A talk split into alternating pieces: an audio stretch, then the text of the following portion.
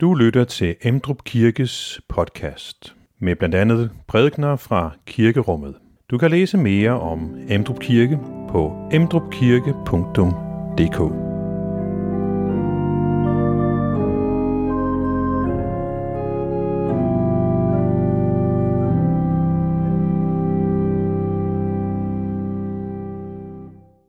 I dag så har vi den 15. søndag efter Trinitatis. Som overskrift så har jeg sat en stille stund hos Jesus. Det er nemlig det, vi skal høre om, at Maria har. Hun har en stund hos Jesus. Hendes søster Martha, hun er mere optaget af at sørge for, at Jesus øh, får noget at spise, end at være stille hos Jesus. Men Jesus fremhæver faktisk Maria som den, der har valgt det rigtige.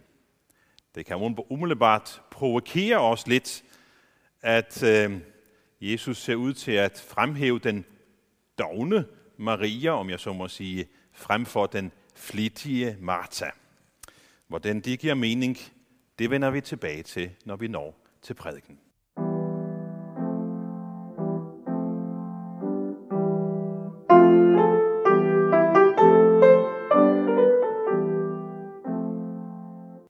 Det hellige evangelium skriver evangelisten Lukas.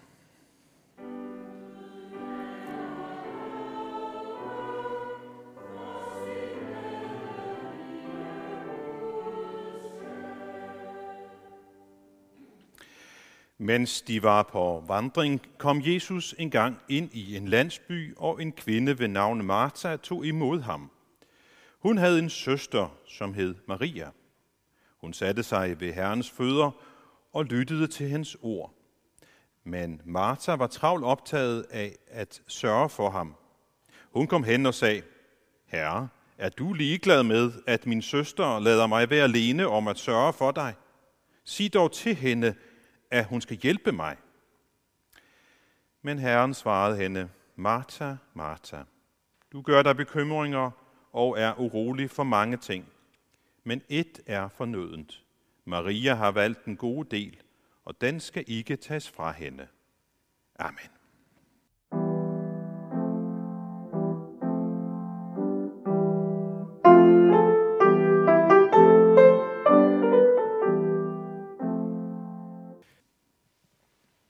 En stille stund hos Jesus.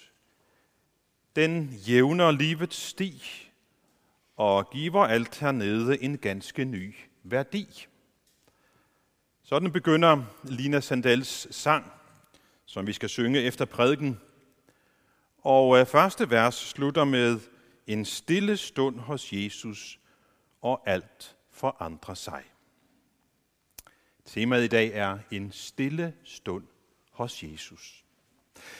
Vi kan sige, at Maria hun har en stille stund hos Jesus mens Martha, hun har travlt. Da vi øh, snakkede om teksten til smågruppe tidligere i denne her uge, så snakkede vi også om, at øh, det er noget provokerende, som Jesus opfører sig. Han ser ud til at fremhæve den dogne Maria som et forbillede frem for den flittige Martha. Martha, Martha, siger han, du gør dig bekymringer og er urolig for mange ting, men et er fornødent. Jesus er selvfølgelig ikke imod, at vi er flittige, men jeg tror, at noget af det, som Jesus vil sige til Martha, det er, det er ikke dig, kære Martha, som det hele står og falder på, men mig og min far i himlen. Du er et menneske, Martha. Jeg er Gud. Og ud fra den vinkel, så bliver Maria et forbillede for os ved, at hun gør det nødvendige, at hun anerkender afhængigheden af Gud. Martha og Maria, de kan altså minde os om, hvor afhængige vi er af Gud. De kan samtidig hjælpe os til at opdage vores begrænsninger, at de ikke er dig og mig, der har ansvaret for, at jorden drejer rundt. Det ansvar og den magt, den har Gud. Og det er netop noget af det, som en stille stund hos Jesus kan minde os om og lære os. Men jeg er lidt bange for, at dette med en stille stund hos Jesus er vanskeligere i dag end nogensinde før. Det har selvfølgelig altid været svært at få en stille stund hos Jesus.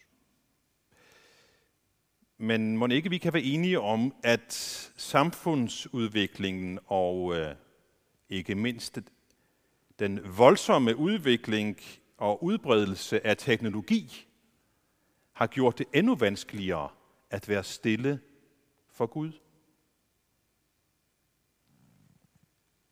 I dag så kan vi jo have hele verden i vores lomme. Og det gør det vanskeligere at holde verden på afstand. Vores smarte telefoner lokker os altid med en ny opdatering at få øje på. Et nyt billede at like, en webside at besøge, et spil at spille, en tekst at læse, en stream at se, en prognose at følge med i, en podcast, vi kan lytte til, en overskrift eller en masse overskrifter at scanne hen over, en artikel at skimme, en res- nogle resultater at tjekke, nogle priser at sammenligne, osv. osv. Den form for adgang, den form for oplevet kontrol, kan få stille stunder til at føles som spild af tid. Hvem kan tillade sig at sidde og være stille, mens så meget liv og så meget spændende nyt bare suser forbi os? Vi risikerer jo at gå glip af noget, mens vi har en stille stund. Og selvom vi måske ikke straks tager telefonen op af lommen, så bliver vi stadig holdt fanget af den i vores tanker, fordi vi spekulerer på, hvad nyt er der mond? Hvad nyt er jeg gået glip af, mens den har været nede i lommen? Så det er jo en af de udfordringer, vi har. En af de store udfordringer, tror jeg, ved at finde tid til og ro til en stille stund. Den livsvigtige vane for os. Den Gud, som skabte hele den her spændende og store verden, han formede os også som begrænsede og skrøbelige mennesker. Og han siger til os, er I rolige og trygge, finder I styrke. Det siger han igen, profeten Esajas. Det er gendigtet i en sang, som der også med er i sang og salmer, som lyder, Gennem stillhed og tillid skal vi være stærke, siger Herren, vor Gud. Gennem stillhed og tillid skal vi være stærke, siger Herren, vor Gud. Så i dage fyldt med støj, finder du stadig tid til at være stærk på den måde? Eller er travlhed og distraktion langsomt ved at udhule dit åndelige helbred? Hvor ofte stopper du op for at være stille? Det er vigtigt at være stille. Men øh, hvilken stillhed handler det så om? Det er ikke en værform for stillhed. Vi kunne jo sælge vores fjernsyn og, og give vores telefoner væk og flytte ud på landet, uden at det hjalp noget som helst. Gennem stillhed og tillid skal vi være stærke, siger Herren, vor Gud. Den stillhed, vi har brug for, er en stillhed fyldt med Gud. Stillhed bliver til styrke, når vores stillhed siger os, at vi har brug for ham.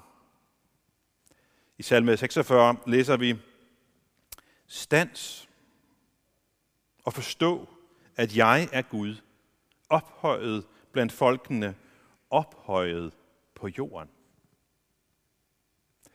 Så i stillheden kan Gud sige til os, stands op, vær stille, forstå, at jeg er Gud, og du menneske. Denne tillidsfulde stillhed udfordrer vores selv tilstrækkelighed. Så stillheden kan afsløre virkeligheden om vores sjæle. I stillheden kan Gud åbenbare for os, at han er Gud, og det er vi ikke. Han ved alt, vi ved lidt. Han er stærk, og vi er svage.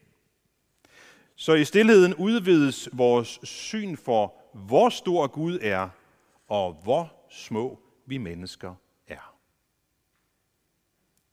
Stilheden bringer os lavt nok til at se, hvor stor, vis og værdig han er. Men netop derfor er stilheden også så vanskelig, fordi den kan være ydmygende. Den kan rumme en ydmygende selverkendelse.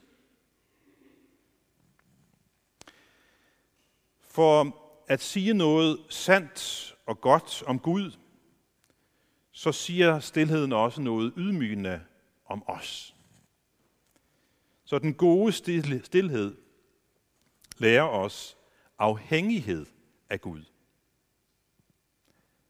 Og vores modstand mod stillhed siger på den anden side, jeg kan gøre en hel masse på, min egen, på egen hånd. Jeg kan klare mig selv. Og det føles godt. Problemet er bare, at så går vi glip af den sande styrke, vi kunne have fundet i stillheden hos Gud. Så en stille stund hos Jesus kan forvandle vores svaghed, vores nød til tilbedelse af ham, og så får vi styrke og hjælp og glæde af ham. Gud sagde gennem Messias, er I rolige og trygge så finder I styrke. Det lyder dejligt.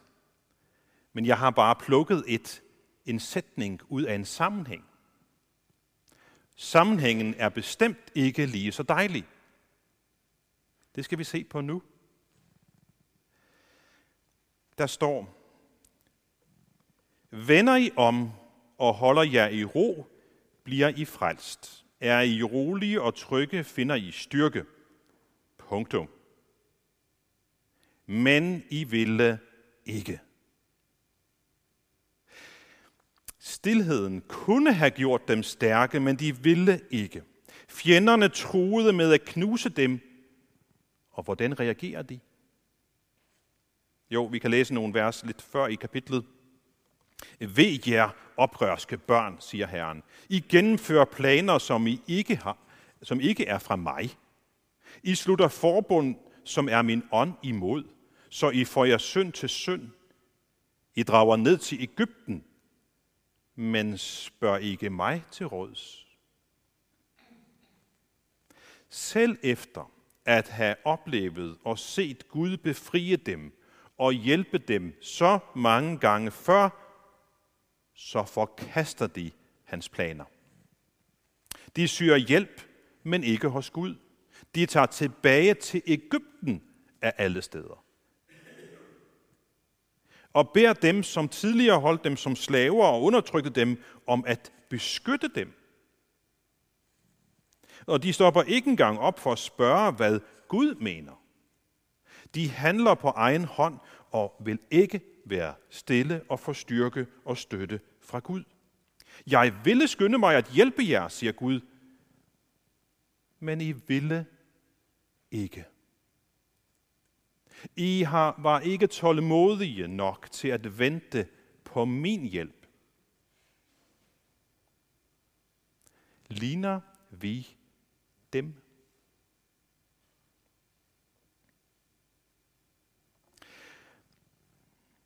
Hvor ofte vælger vi aktivitet frem for stillhed? Distraktion frem for meditation. Eller produktivitet frem for bøn.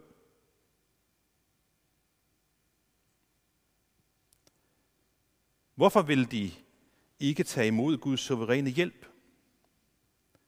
Jo, det er fordi, de føler sig mere trygge ved at gøre det, de selv kan gøre, end at vente på, hvad Gud kunne finde på at gøre. Hvor ofte gør vi det samme? Hvor ofte vælger vi aktivitet frem for stillhed? Distraktion frem for meditation? Produktivitet frem for bøn? Hvor ofte prøver vi at løse vores problemer, uden først at stoppe op og spørge Gud? Folkets modstand mod at være stille og, og, og bede Gud om hjælp afslører, af, afskærer dem fra Guds øh, styrke, men det medfører også nogle store konsekvenser. For det første, så avler den synd, at de vil klare sig selv mere synd. Jo mere vi afviser styrken fra Gud, jo mere fristes vi også til at vil klare os selv uden Gud.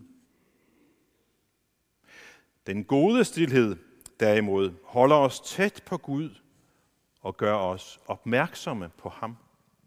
En knaphed på stillhed i vores liv kan skubbe ham ud i periferien af vores liv og vores hjerte, hvilket giver plads til, at Guds modstandere kan plante og pleje løgnene i os.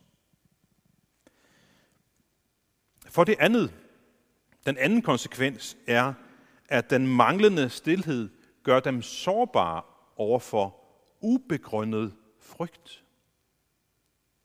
Fordi de kæmper i egen styrke, så siger Herren, tusind skal ryste for en mands trussel.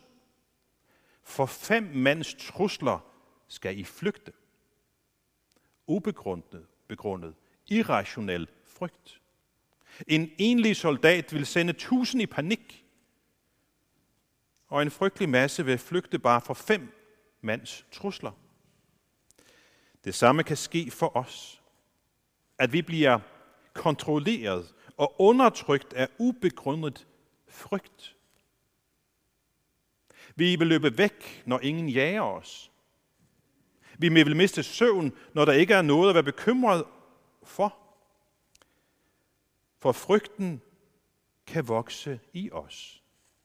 Så længe Gud forbliver lille og perifær i vores liv. Men en stille stund hos Jesus, den kan modvirke frygten ved at forstørre vores tanker om Gud og hans omsorg for os. Så bliver problemerne og bekymringerne mindre. Det var den anden konsekvens. Den tredje konsekvens er den mest alvorlige. De forkaster Guds ord, Guds hjælp og Guds vej, og så står de pludselig over for en ødelæggelse. Han siger, jeres skyld skal blive som en revne, der breder sig i en knejsende mur, så den pludselig i et nu ligger knust. Tilliden til at klare sig selv skaber en revne i fæstningsværkerne omkring dem. En revne, der vokser og breder sig, indtil murene kollapser. Alt sammen, fordi de nægter at være stille og stole på Gud, men i stedet vil stole på deres egne kræfter. Vi kan måske samle det i en sætning. Stilhed og tillid vil være vores styrke, travlhed og stolthed kan være vores undergang. For dem så kommer murernes kollaps til at betyde, at de senere falder i fjendernes grusomme hænder. Vores mure kan også falde. Hvordan? Det kan være forskelligt. Men de vil falde, hvis vi lader travlhed og larm holde os fra at erkende vores afhængighed af Gud. En stille stund hos Jesus. Er det en af dine livs vaner?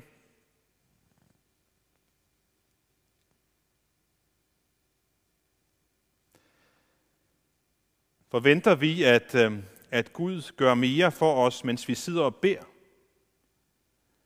end vi kan gøre ved selv at knokle uden ham? Eller er det modsat, at jeg tænker, jeg må hellere gøre det selv, for det hjælper ikke noget at bede til ham? Vi har brug for at høre de samme løfter, som Messias også forkynder over for dem, som vi, ligesom vi har svært ved at stoppe op og være stille og stole på Gud. Det skal vi nemlig have med. Der står, men Herren venter på at vise jer noget. Han ville rejse sig for at forbarme sig over jer, for Herren er rettens Gud. Lykkelig den, der venter på ham.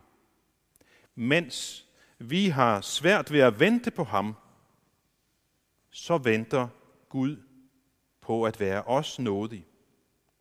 Han ønsker at vise os barmhjertighed. Himlens Gud, han som er før tiden, over tiden og hinsides tiden, venter på, at vi beder om hjælp. Han elsker at høre lyden af vores stille tillid til ham. Og i det er Maria et forbillede for os. Lykkelig vær den, der venter på ham, som kender sit behov for ham, som beder ham om hjælp, som finder sin styrke i hans styrke, og som lærer at være stille hos ham. En stille stund hos Jesus. Den jævner livets sti og giver alt hernede en ganske ny værdi. En stille stund hos Jesus, og alt forandre sig. Amen. Find flere podcast og læs mere på emdrupkirke.dk